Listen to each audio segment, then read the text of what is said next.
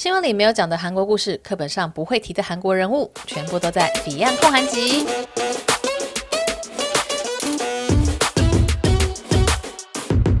安妞，大家欢迎来到这一集的《Fion 焢韩集》。这一集呢，我们要来聊一下有很多人 超晚问过我的一个问题哦，那就是我是怎么学韩文的？那我学韩文的方式呢，其实经历过了自学、线上家教，然后就是直接飞到韩国来念语学堂。语学堂就是韩国这种专门教韩文的语言中心，他们叫做语学堂 （ohak 党。那所以呢，我反而没有在台湾的补习班学过韩文哦。哦，不过我以前在台湾有补过别的语言，就是法文。所以说补习班是怎么样在做教学的，其实我也算是有经历过，也是蛮熟悉的哦。那在讲说我怎么学韩文之前，我觉得我先来讲我学过哪些语言好了。因为我自己在学这么多语言下来之后，我觉得语言的学习动机是非常非常重要的。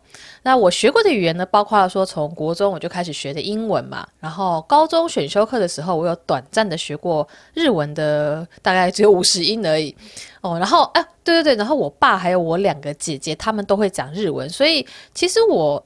反而说没有觉得那么想学日文呢，因为就觉得家里面就很多人都会，就好像没有什么特别的。然后到了大学的时候，我有选修法文课，然后后来还有去补习班继续学法文哦。那个时候就是觉得，哎，法文听起来很浪漫啊，然后哦，觉得会讲法文很很酷那样子。但是我现在几乎都都忘光了，就只记着一些单字，说像是数字啊、星期几啊，或者说一些法文打招呼的句子。然后我还有学过越文，那。比较熟悉我听众应该知道，说我之前在越南工作嘛，那公司就有请老师来教我们越文。那老实说呢，我的越文真的是讲得没有很好。然后我现在呢，一直记得一些很生活化的东西，像是结账，超级重要的。然后什么跟计程车司机要讲话，就说哎左转右转就之类，就是尾宅尾发那种很基本的单字。那接下来学的呢，就是韩文了。我自己学过那么多语言啊，那刚刚提到说要把一个语言学好，最重要是动机嘛，就是说你对于那个国家的文化是不是喜爱？那不管说是喜欢那个国家的音乐，或又是说那个国家的食物，又或者说喜欢去那边旅游。那像我自己就是因为很喜欢韩国的综艺节目，所以才会开始学韩文的。那后来到韩国之后，也发现更多韩国的魅力之处哦。我相信我的听众有很多人是喜欢韩国，或者说对韩国感到好奇的。虽然说现在因为疫情的关系，大家还没有办法自由自在的来韩国玩哦。不过韩国观光公社的台北支社呢，很认真的想要让大家能够有一些旅游韩国的体验哦。所以这一集也特别感谢韩国观光公社 Imagine Your Korea 赞助播出。韩国观光公社为了宣传疫情之后更加 level up 的韩国旅游，特别邀请了在韩国因为 Rolling 这首歌在 K-pop 圈造成逆袭的 Brave Girls，那成为韩国旅行的最新代言人。那 Brave Girls 呢，他们为大家介绍五种 level up 的魅力韩国。这部分的完整影片可以直接到 Imagine Your Korea 的 YouTube 频道看看哦。Level up，另外，韩国观光公社台北支社最近也推出一系列在台即刻游韩的活动，从购物血拼、韩剧到韩国饮食，有各式各样不同的主题，还准备了多种惊喜好礼要送给大家哦。那我自己很多朋友来韩国玩，都是来血拼购物吃东西嘛。那现在还没有办法自由来去，不过韩国观光公社台北支社呢，它直接在台湾办这个活动，让大家可以感受一下在韩国吃喝玩乐的过程哦。像是八月二十六号就会开始一个深入韩国的活动，这个“深”是人生的“深”，带大家了解人生。那参加这个活动呢，就有机会获得正官庄饮品，还有各种防疫的实用小物哦。那另外像是九月九号开始的韩食体验相关的享游韩国，这个享哦不是说哎我很想去韩国那个享哦，这个享游的享是上面一个家乡的乡，下面是一个食物的食，就是指说盛宴款待宾客的意思。没错，我就是还特别去查了字典，说怕自己讲错。那想由韩国的这个活动呢，会提供给大家喜欢的在台湾的韩食餐厅餐券，或者说江原到江陵的咖啡糖，还有济州 Omega 年糕的 DIY 包等等。我觉得这些奖品真的很用心呢。因为像江陵，它是在韩国东部的靠近海的那边嘛，它它就是在韩国以咖啡有名的。然后济州这个 Omega 年糕也是当地的特产哦。我觉得现在很多人在家里工作嘛，就可以在家里面自己做这个年糕啊。那如果说你有小孩的话，你也可以跟小孩一起玩。那这些丰富的活动，还有他们精心准备的奖品呢，就是让大家在出不了国的现在，也能够透过网络在线上就体验这个韩国旅行的感觉。那至于详细的参加办法还有内容呢，就请大家到韩国观光公社台北支社脸书粉丝专业就可以看到喽。接下来就来讲一下我学韩文的过程哦。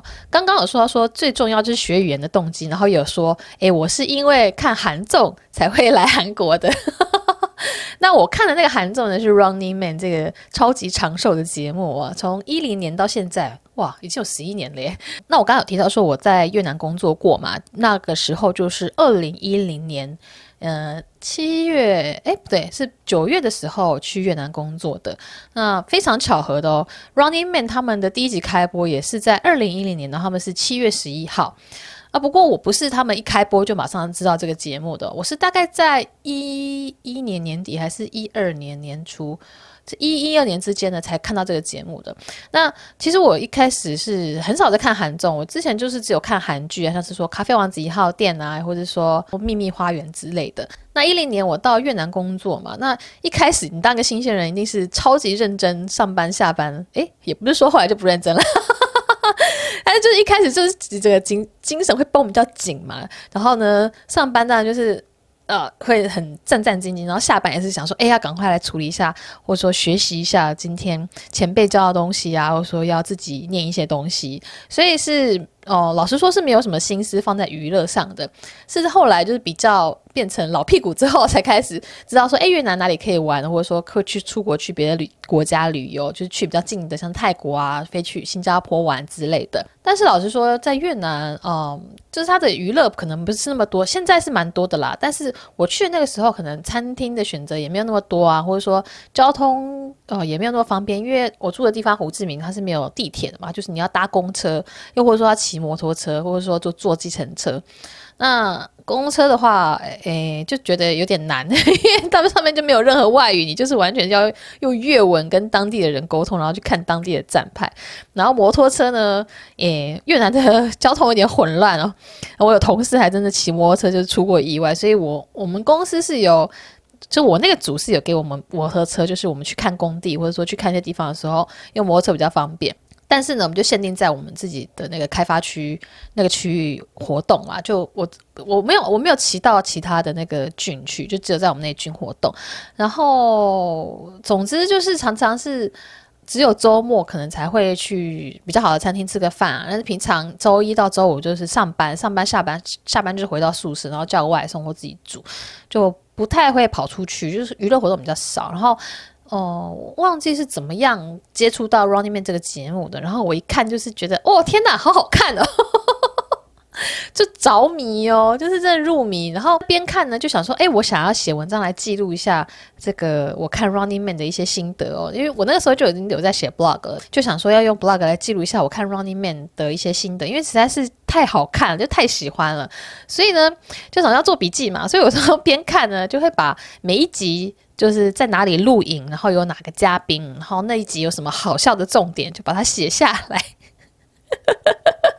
就是用 Excel 做个表格，然后记录下来。然后我朋友就觉得说：“哇塞，你看个综艺节目有有有必要这样子吗？”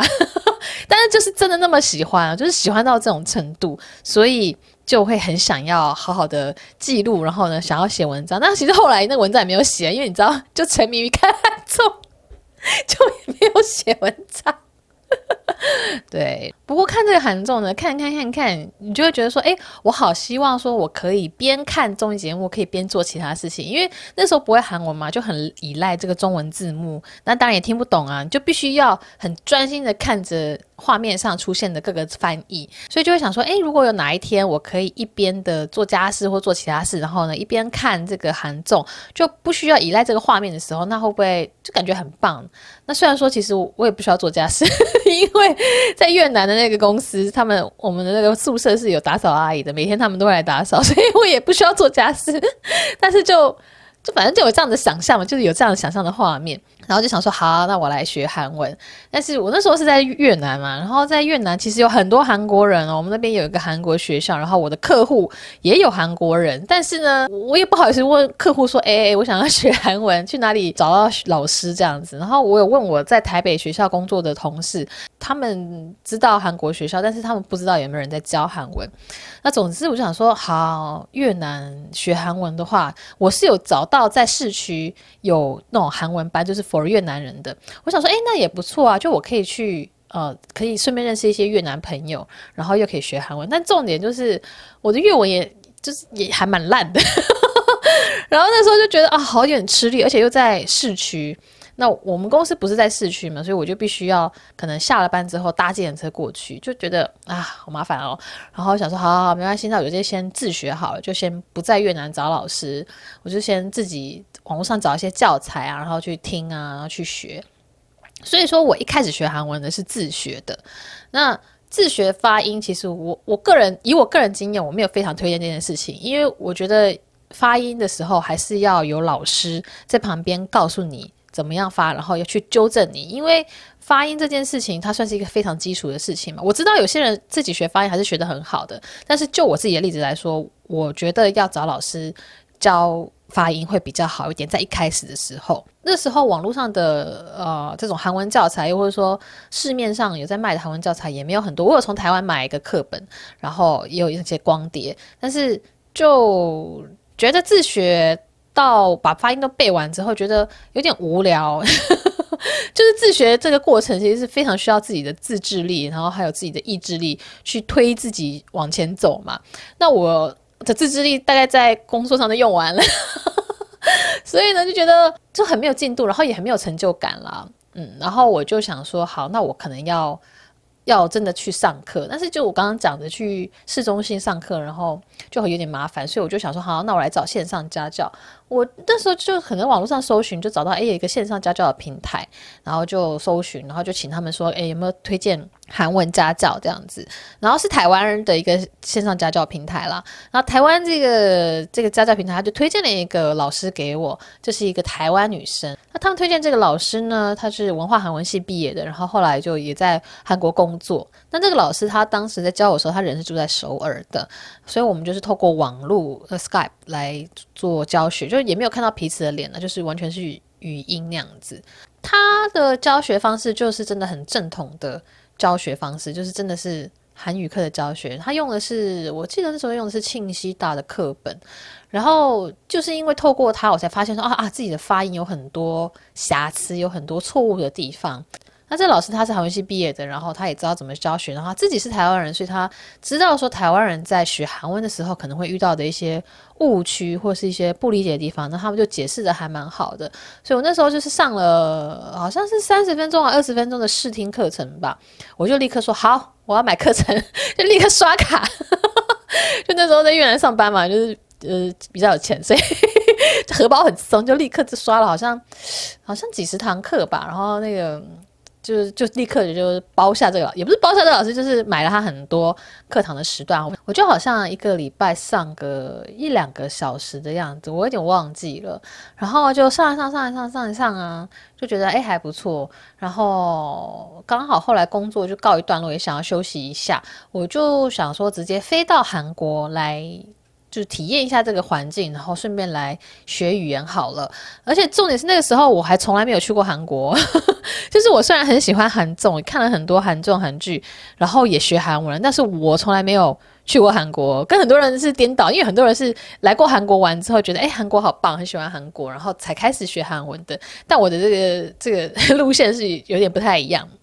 然后一三年的七月八月八月，我就飞来韩国念语学堂。我那时候是先念了梨大的三个礼拜的短期的语学堂，然后念念觉得还不错，我就有继续的去报名西江大学的语学堂。那这部分呢，那我觉得如果。那我觉得，如果你有预算，然后你有时间的话，语学堂真的是一个非常有效率的方式。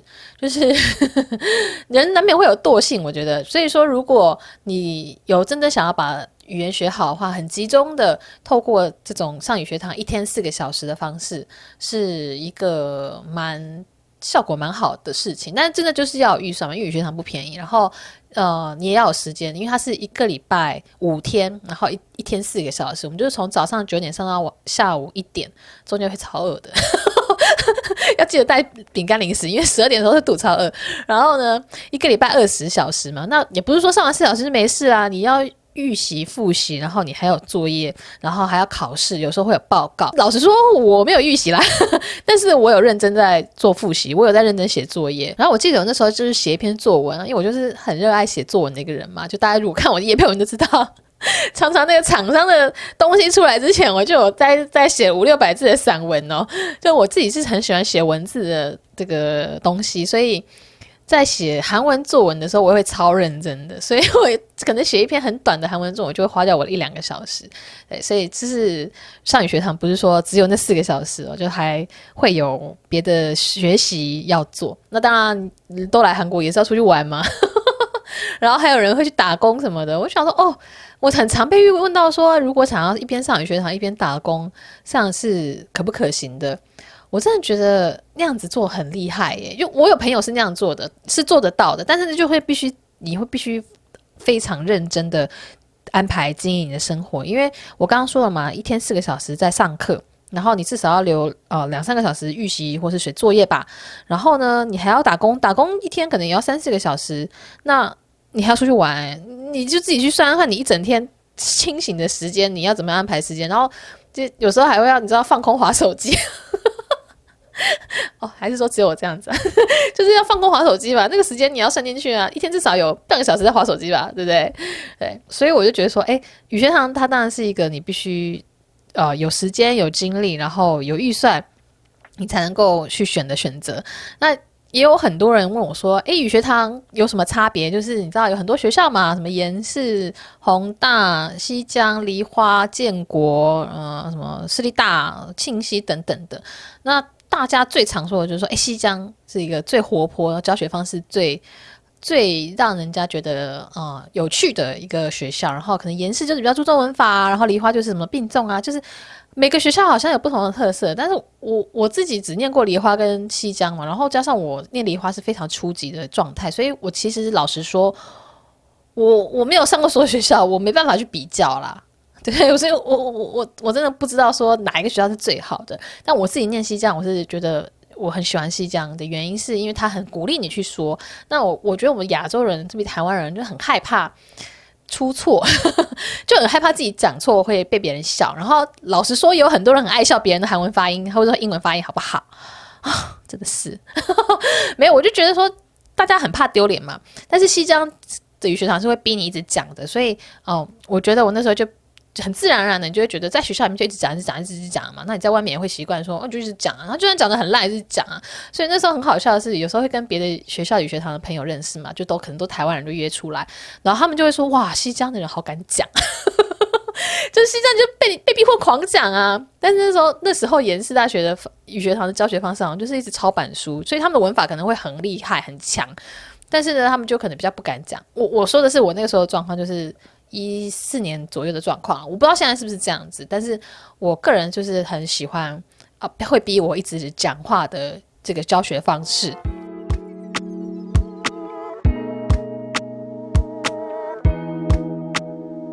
那另外还有大家很好奇的一个点，就是城市的选择哦，因为首尔就是韩国的首都嘛，但是也有釜山呐啊，或者说大田啊、大邱啊，不同的城市可以选择。那会问说，诶，那这样去哪个城市比较好？我老实说，这真的是非常个人的选择哦。呃，就是你每个城市都有它的优点，那你看你喜欢哪一种优点，或者说你觉得哪一个点会比较适合你？像首尔呢？首尔它就是韩国的首都，一个国家的首都一定有它的资源的丰富性的，然后你也会遇到很多不一样的人，然后有很多不同的活动。那你要出去玩乐的话，选择也会比较多。但是我不觉得说其他城市就不好，因为其实资源那么丰富，你也不一定会用到啊。就是首尔有那么多活动，那你也不一定每个都会去参加嘛，对不对？如果你不是那么的往外向型的人的话，那这些对你来说也没有意义啊。我们在国外交朋友，老实说是非常非常非常难的，就是你要打进韩国人生活圈，我觉得是非常难的，因为毕竟我们就是外国人呢。必必，我觉得没有必要说我要变成一个韩国人，但是至少可能要有一些交集，或者说可以有一些来往，或是让他对你感到好奇。但是呢，因为在首尔有太多外国人了，所以你变得不是一个特别。嗯，特殊的存在。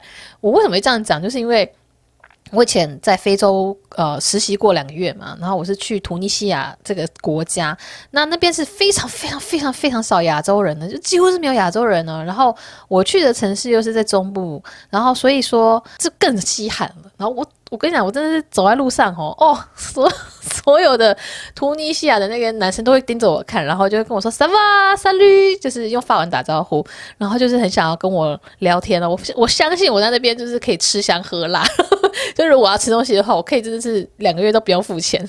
但是真的是因为那边就是没有什么亚洲人嘛，就很特别。那在首尔呢，就因为有非常多不同国家的人了，所以。你的存在，你是一个外国人，好像对韩国人来说就觉得，哦，对你就是呃，就是很多外国人的，就是 one of them，你是其中一个而已。但是呢，如果是到比较小一点的城市，例如说大邱啊、大田啊，我刚刚讲的釜山啊之类的，他们可能会觉得，诶，因为外国人比较少，他们可能就会觉得说，诶，比较特别，然后可能会对你特别的上心。我这是我自己的想法了，我我没有特别。我我没有在说哪个城市好，哪个城市不好，只是就一个韩国外国人人数的集中地来跟大家分享哦。当然也有人是他不太在乎说，哎，是不是外国人很多，是外国人很少啊？他就到哪里都可以交到很多朋友。那我觉得你很厉害，因为我自己不是这样的人嘛，我就是一个很容易玻璃心，就觉得说，哎哎哎，他好像不是很在乎我，那那那那算耶。对，所以说我觉得去釜山或者说去其他城市的好处就是那边的。呃，人可能会对你另眼相待，那他可能也会带你去，就是会很想要跟你分享他的生活，那你们就可以变得很好的朋友。我觉得会有这样子的差别，但是首尔呢，就是他的选择会更多，然后资源更丰富。那看你自己的喜好，我觉得没有一定说哪一个就是 perfect，哪一个就是不好那样子。那我自己是有个学弟，他很妙啊，他那时候去交换学生，他去了光州，就是。要比较少人的选择，因为很多人选择就想说啊，要么去釜首尔，要么去釜山。那他是因为交换学生的关系，因为名额的一些选择，所以他就选择去了光州。他在光州认识了很多好朋友，然后那些韩国的朋友们就后来都有帮在生意上帮上他的忙哦。然后我其实后来想想，其实你在交换学生或者说语学堂的时候，去一个比较少外国人的城市，去一个比较小的城市，它有个优点是什么？就是。反正你以后可能都会去首尔玩，或者说你可能都会去首尔工作上的话，可能会去首尔出差。但是那些比较相对比较小的城市，是你未来在旅游或是说工作上，可能它的机会会去的几率会是比较低的。所以你在学习的时候，就直接去到一个这样的城市，然后未来你再跟其他韩国人。聊天或者说打交道的时候，你说：“哎，我那时候是在光州上的什么学校？”我觉得那是一个呃，怎么讲，是很特别的一个选择。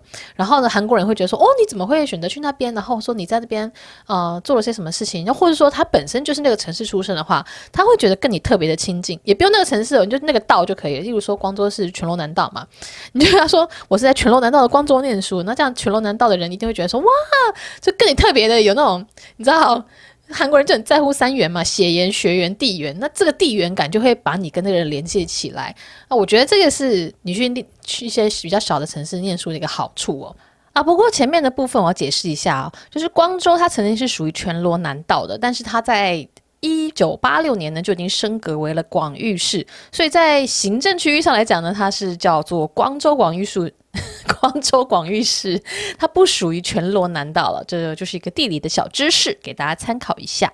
那这另外呢，釜山或者说这些比较小的城市，它的生活的支出会比首尔便宜。那对于预算有限制的话，那也是一个我觉得 CP 值很高的选择哦。所以真的是每个城市都有它的优点，就看你比较啊想要哪一些优点。那我自己是觉得都还蛮 好的耶，老实说，因为嗯，像那个学弟那样子也获得一些做生意的人脉，我觉得也是蛮特别。那个是在时候可能你必须要花更多的力气才能够去获得的，对。那这就是呃关于城市选择上的一个我自己的想法。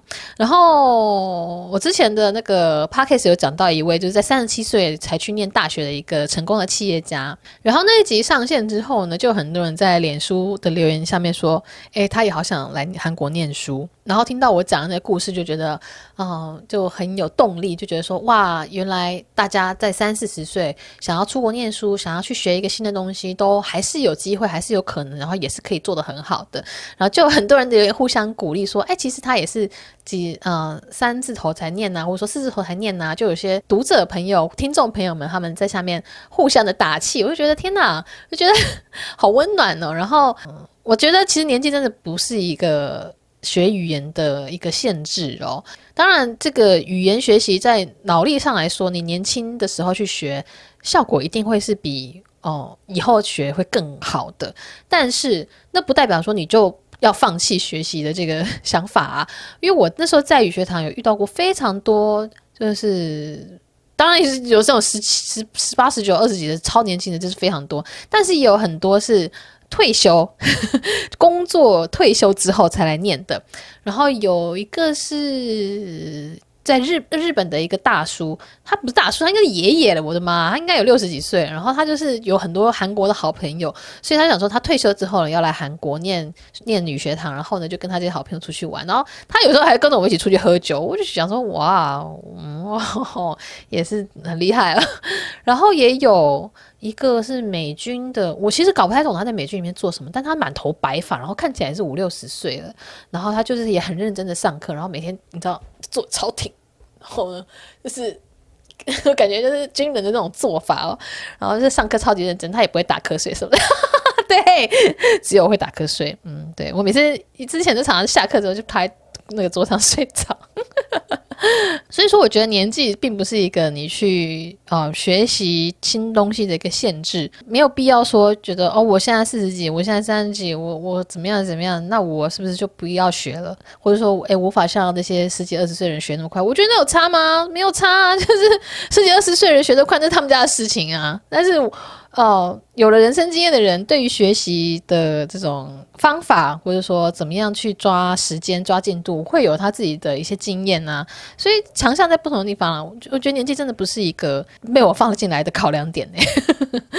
对，所以说我觉得不管是学任何东西啦，像例如说学电脑，或者说学剪片啊这样子，年龄真的不是一个哦被你列入说要不要学的一个考量因素，我是这样觉得的。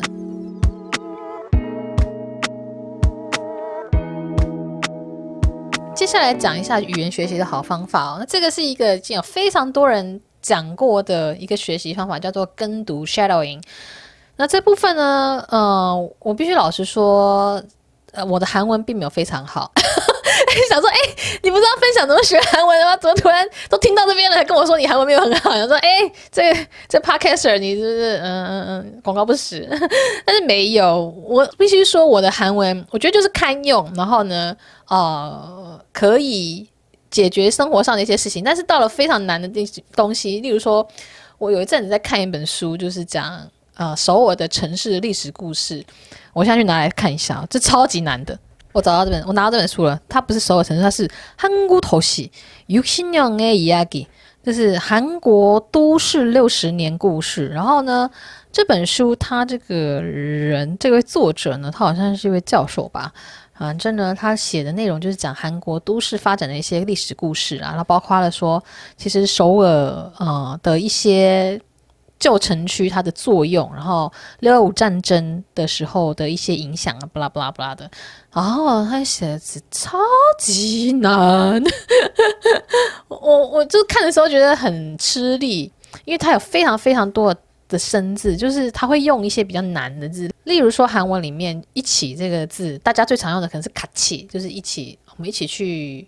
哪里哪里，或者说우리같이먹밥먹자，我们一起吃饭吧，或者说함께也是一起的意思。但是书面语他们就会写成더불어，我发音可能不太正确，反正就是它会有不同的用用一个比较文雅的词。那 他有些人在写书面语的时候，他也不会用这些书面词，他就可能就用卡其，就是刚刚我用口语讲的那个，就是比较简单的。但是呢，这个这位教授他写的书，他就是用全部都是用很书面语的。像他历史上本来就有很多生字嘛，所以我在看他书的时候，就是哇，真的是一一页哦，一页里面就有大概超过二十个单字是有被我划线，就是我不知道他什么意思，然后要查的。然后我每每看完一段，我就必须要比较重点的把它。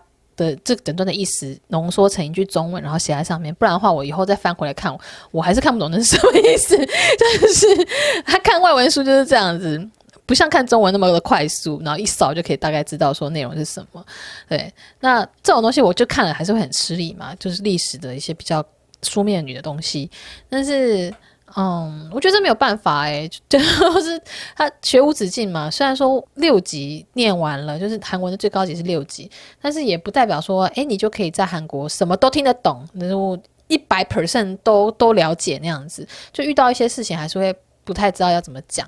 所以说，如果讲我的语言能力的话，就是我的语文能力最好就是中文嘛，然后再来呢，再来应该是英文，然后再来才是韩文。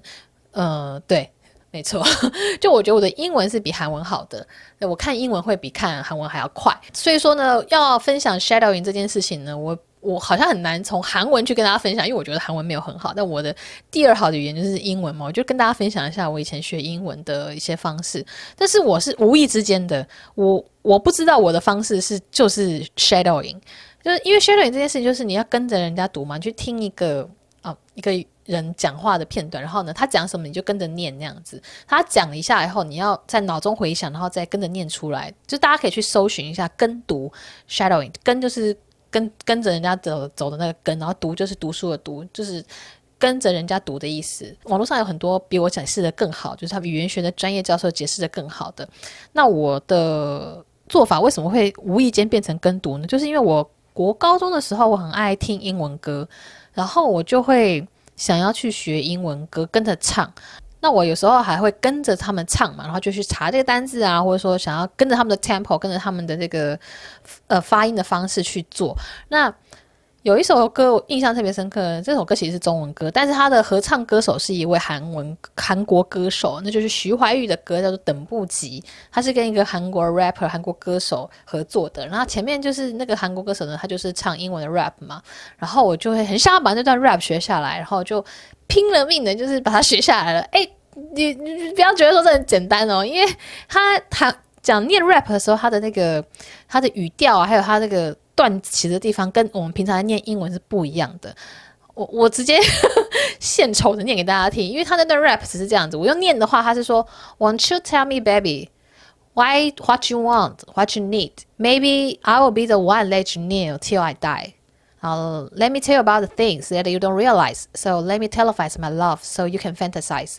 就是如果你用念的话，它是那样子；但是他 rap 的时候，他是断句是非常的奇怪。他就是说：“好，我来念了，好害羞哦。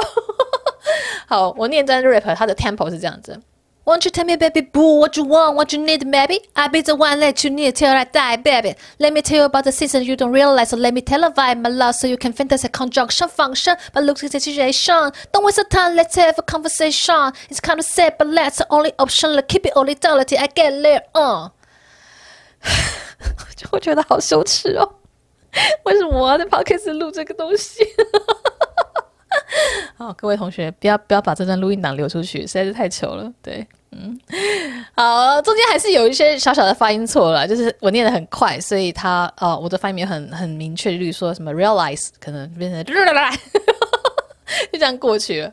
但总之，当初为了念这段 rap，他我现在看英文，它只有一二三四五六七七行哦，我念这个应该是练了哟。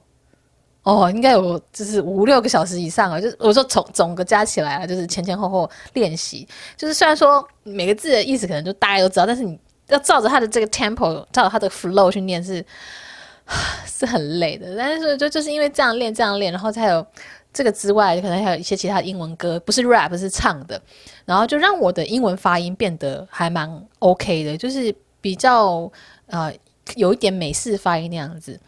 然后，因为我之前是念 ITI 嘛，就是一个外贸培训课。那我那时候哦、呃，每个人好像都会轮流上台，不知道做什么发表或者主持之类的吧。然后我就上台讲了一段话以后，下来的时候助教就说：“哎，你是有在国外留学过吗？还是说你在国外长大的？”我说：“怎么了？”他说：“你的发音很很美国。”哎，然后我想说：“嗯，哦，我我其实我爸妈从来没有在要求我发音这件事情，我我也没有去补过英文，就我没有去补习班上过英文，就是真的只有在。”国中、高中的时候学英文，然后呢，就是课余时间就自己在那边念的这个韩呃念英文歌词，然后唱英文歌，然后就莫名其妙就变成英文有一点点这种美国腔调。我我没有说我的腔调很好，因为我的腔调还是不是外国人腔调，像我的那个 Apple 的啊 Apple 的啊，它是一个蝴蝶音，对不对？可以啊的音。那我以前都被英文老师说不是 Apple 是 Apple。好了，这没有那么夸张了，但他就跟我说是哎是哎，然后我想说哎哎，然后我想说有什么差，念起来都一样，不都是 A 吗？老师就说不对，你念的不是哎，你念的是 a。然后我说嗯，听起来都一样。然后我想说好，冷静点。总之，就我还是有一些发音上的一些哦不不是那么的完美的地方啦。但是呢，以一个没有出国留学过，然后也没有去补习班上过课，也没有什么外师教学，我们那年代还没有什么外国老师，我老师就是就是台湾人啊。那我觉得自己的英文发音能够做到这个程度，完完全全就是因为这个跟读这个 shadowing，然后加上我那个时候很喜欢英文歌，对，然后我喜欢看韩国综艺之后呢，我也有很喜欢听韩国歌，然后我也有试图想要去跟着这个 rap 来念，然后觉得好难哦。你知道国高中的时候时间很多啊，愿意可能一整天就在念那个英文 rap 词，我都觉得很 OK。但是呢，长大了就开始工作之后，你就觉得一首歌要学学学学学啊，这个 rap 词你要了解它的意思，然后你要懂那个发音，然后你还跟它这个 flow，就是那个 rap 的 flow 是很很要跟着做，是很需要功力的。然后你就觉得好累哦。所以我会唱的韩国歌其实并没有很多，但是有一首歌我实在是太喜欢了，我要把这个它上半部的 rap 词给。就是背下来，也有去学那样子。这首歌就是那个 Epic High 的 Love Love Love，这是很久以前一首歌。然后呢，我那时候就有学。我们是不是又要再 再播一次给大家听啊？大家要听我念吗？啊啊！哎，奇怪，Podcast 是听不到大家的反应，对不对？好，我就我就就是呃，去就当做你们想要听。好了，其实我自己想要炫耀一下。嗯，对，因为我就觉得，嗯、这个词。在我韩文还没有那么好的时候，我就很认真的去看。我那时候根本看不懂它什么意思，我只知道一些好像是这个意思，然后硬把它拼凑起来。我是到后来才看得懂那个词在写什么意思。但是一开始学的时候是真的是硬背的，然后就硬学。这首歌就是他前面就讲说硬呃硬奈哦，사랑해본적영화처럼처음에반해본적전화기를붙들고 밤새본 적， 세상에자랑해본 적。 我刚刚前面念这两句是这样子嘛，但是他 rap 的 flow 加上去就是一奶哦，사랑해본 적， 영화처럼처음에반해본 적， 전화기를붙들고밤새본 적， 세상에자랑해본 적。 就是他超快的，然后呢，他还会有他的一个一奶哦，就是一奶哦，哎，我有点忘记了，反正就是他是不是我们平常念的一奶哦那样子，他是一个很很 rap 的那种一奶哦，사랑해본 적。 对，然后我就很爱唱这首歌。我那时候刚开始学，还没有唱的很好，就只只记得它，因为后面都是 jog 结尾嘛，就是呃，上黑风就什么台六风 jog 都是 jog 结尾的。然后我姐就说：“哎，我怎么觉得好像只要会讲 jog 就可以唱这首歌，就是 jog jog jog。”然后她说：“你真有在唱吗？我怎么听起来都是 jog jog jog jog j，我想说：“有好不好？你拿好不好啊？这这没那么简单，OK？” 对，嗯，所以我觉得跟读这个方式。你 都会觉得我扯很远？我觉得跟读这个方式是一个很好的方式。那最重要就找到自己喜欢的方式去学嘛。那我觉得，如果喜欢听歌的话，就跟着歌词去念去唱是一个非常棒的方式。那有些人是喜欢看韩综韩剧啊，我知道有些朋友他是会边看韩剧，然后就可能边着念他的。呃，他的台词，那这个方法的话，就必须要有这种双字幕嘛，就是有韩文字幕，你才可以知道他用的是什么单词。因为有时候有些单词是不知道的。但是我觉得看韩综的好处就是，韩综是很多有生活化的呃用语，所以说，嗯，你可以从看韩综的时候就学学会说他们实际上生活中他的 reaction，他真的会讲的是什么样。因为毕竟韩剧还是是剧本的，他的他也是很怎么讲，也是很口语的东西啦，但是。韩综的话就是更真实的反应，例如说他吓到说“哦某某”，或者说或者说“干这个啊”，或者说他的有一些句子，他你就可以学会，就我觉得会更加的自然啦。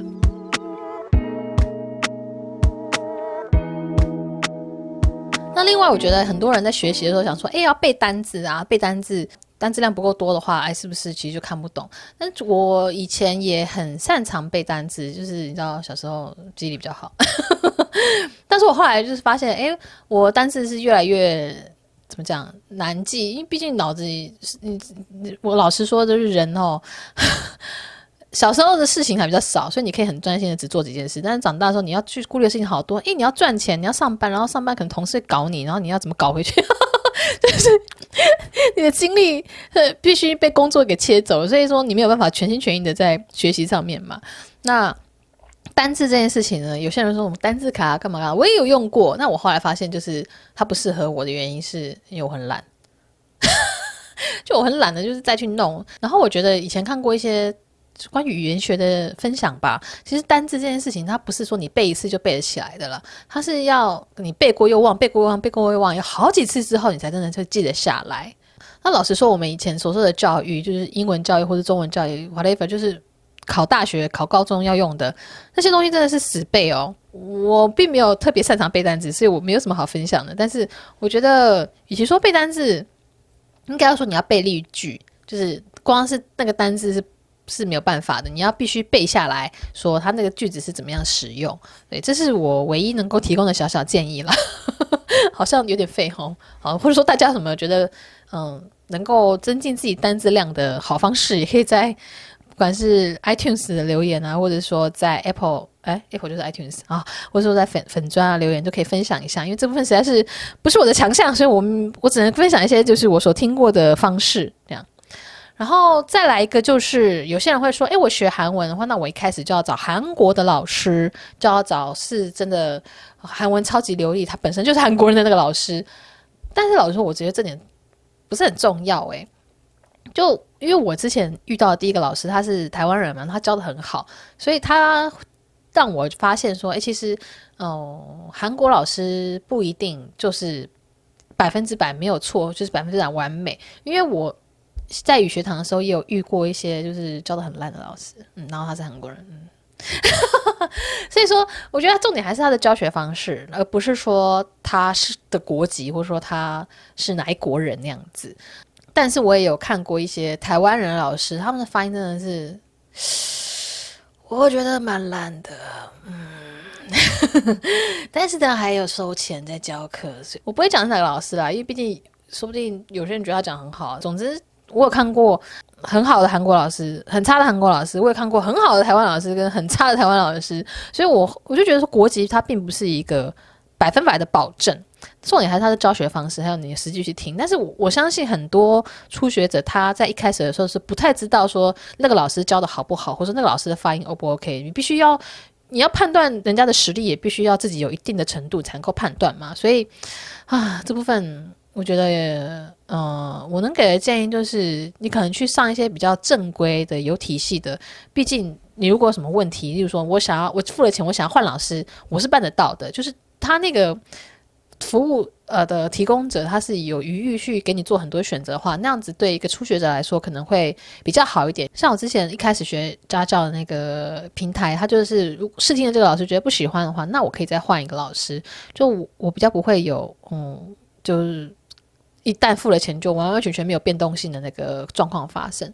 然后我自己有朋友，他也是在台湾念韩文，他没有来过韩国念韩文，他就是在台湾上补习班，然后跟很多家教或者说语言交换什么的。然后他就说，他有发现真正好的老师呢，他是他自己的教学是有一套体系的。那这个体系呢，我觉得就是比较组织的。例如说，他在解释这个文法的时候，他就会跟你比较说类似的文法，或者说不同的状况，他的这个文法的使用。那我觉得这个对于学生来说是蛮实用的，因为我们可能有时候在可能一二三级这样子好了，我们可能都会学到类似的东西，就是例如很像的文法，但是呢，它是分散的。我们学生可能一开始会觉得说，诶，这个东西好像是我二级学过的某个东西，但是是不是很像？然后你就要回去找二级的课本嘛。但我觉得比较厉害的老师，他会是知道说你在三级学到这个东西的时候，你会联想到是二级的什么，或者说你以后可能会再学到什么什么。那他就事先跟你讲好，事先跟你说，诶，这个东西其实跟以前的什么很像，是怎么样很像。然后呢，就列出来让你知道。虽然说在学习的时候，你会觉得说，哇塞，怎么会这么的？怎么这么多香啊？到底怎么差啊？你会崩溃，一开始都会很崩溃，但是你真的都呃会讲以后，然后呢之后再回头去看，就觉得说哇，这个是非常实用的比较，因为有时候是一件很细致的东西，但是。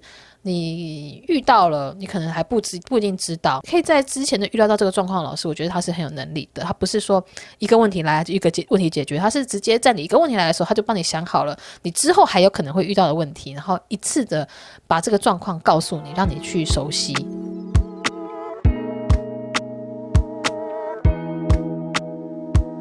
那最后的一个算是一个我自己。真的觉得是一个很实用的方式呢，就是要勇敢的大声讲。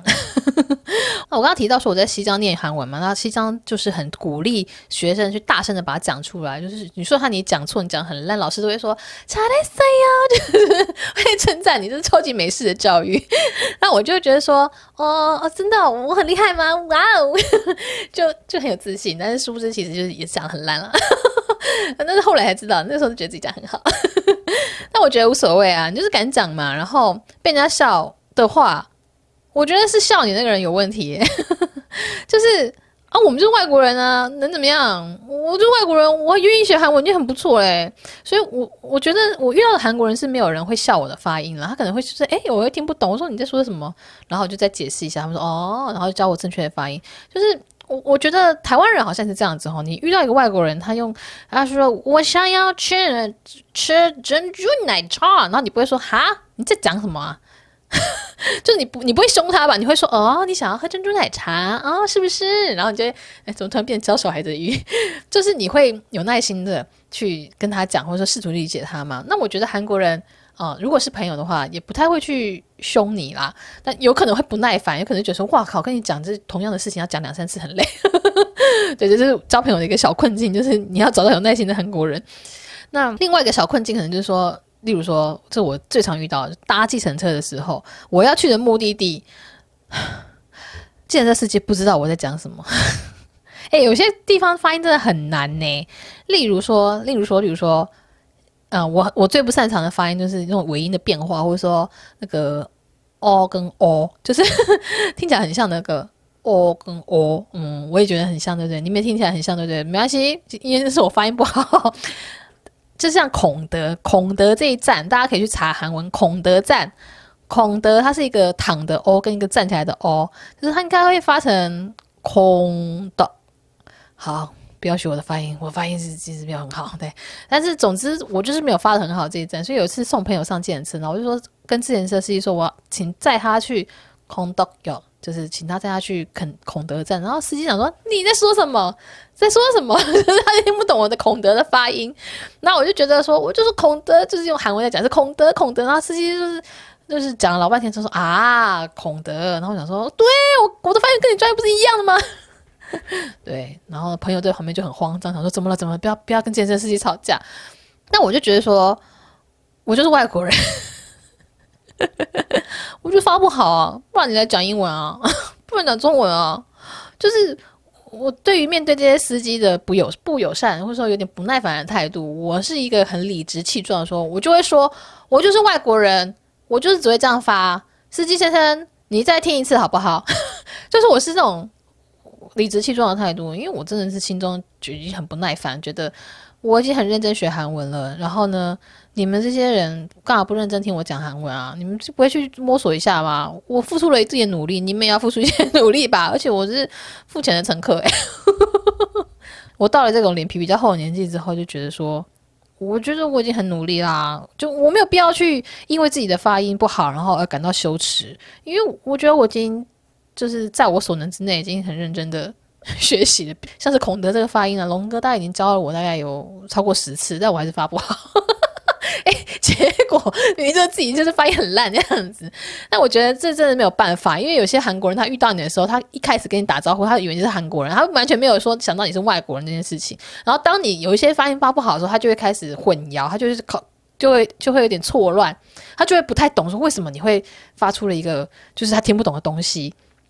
我觉得这也不一定要怪那些司机啦，就是我妈，我要以我妈来做例子，因为龙哥他会讲一些中文，他有自学，那他讲的中文我都听得懂，因为就是他常常跟我讲一些微博呀，那我当然知道他的腔调，我已经很习惯知道他在说什么了。但是如果去台湾，就我我妈就是会跟龙哥讲中文，然后龙哥就会也说哦，妈妈哦，我知道这个，我说我觉得这个很好吃，然后我说。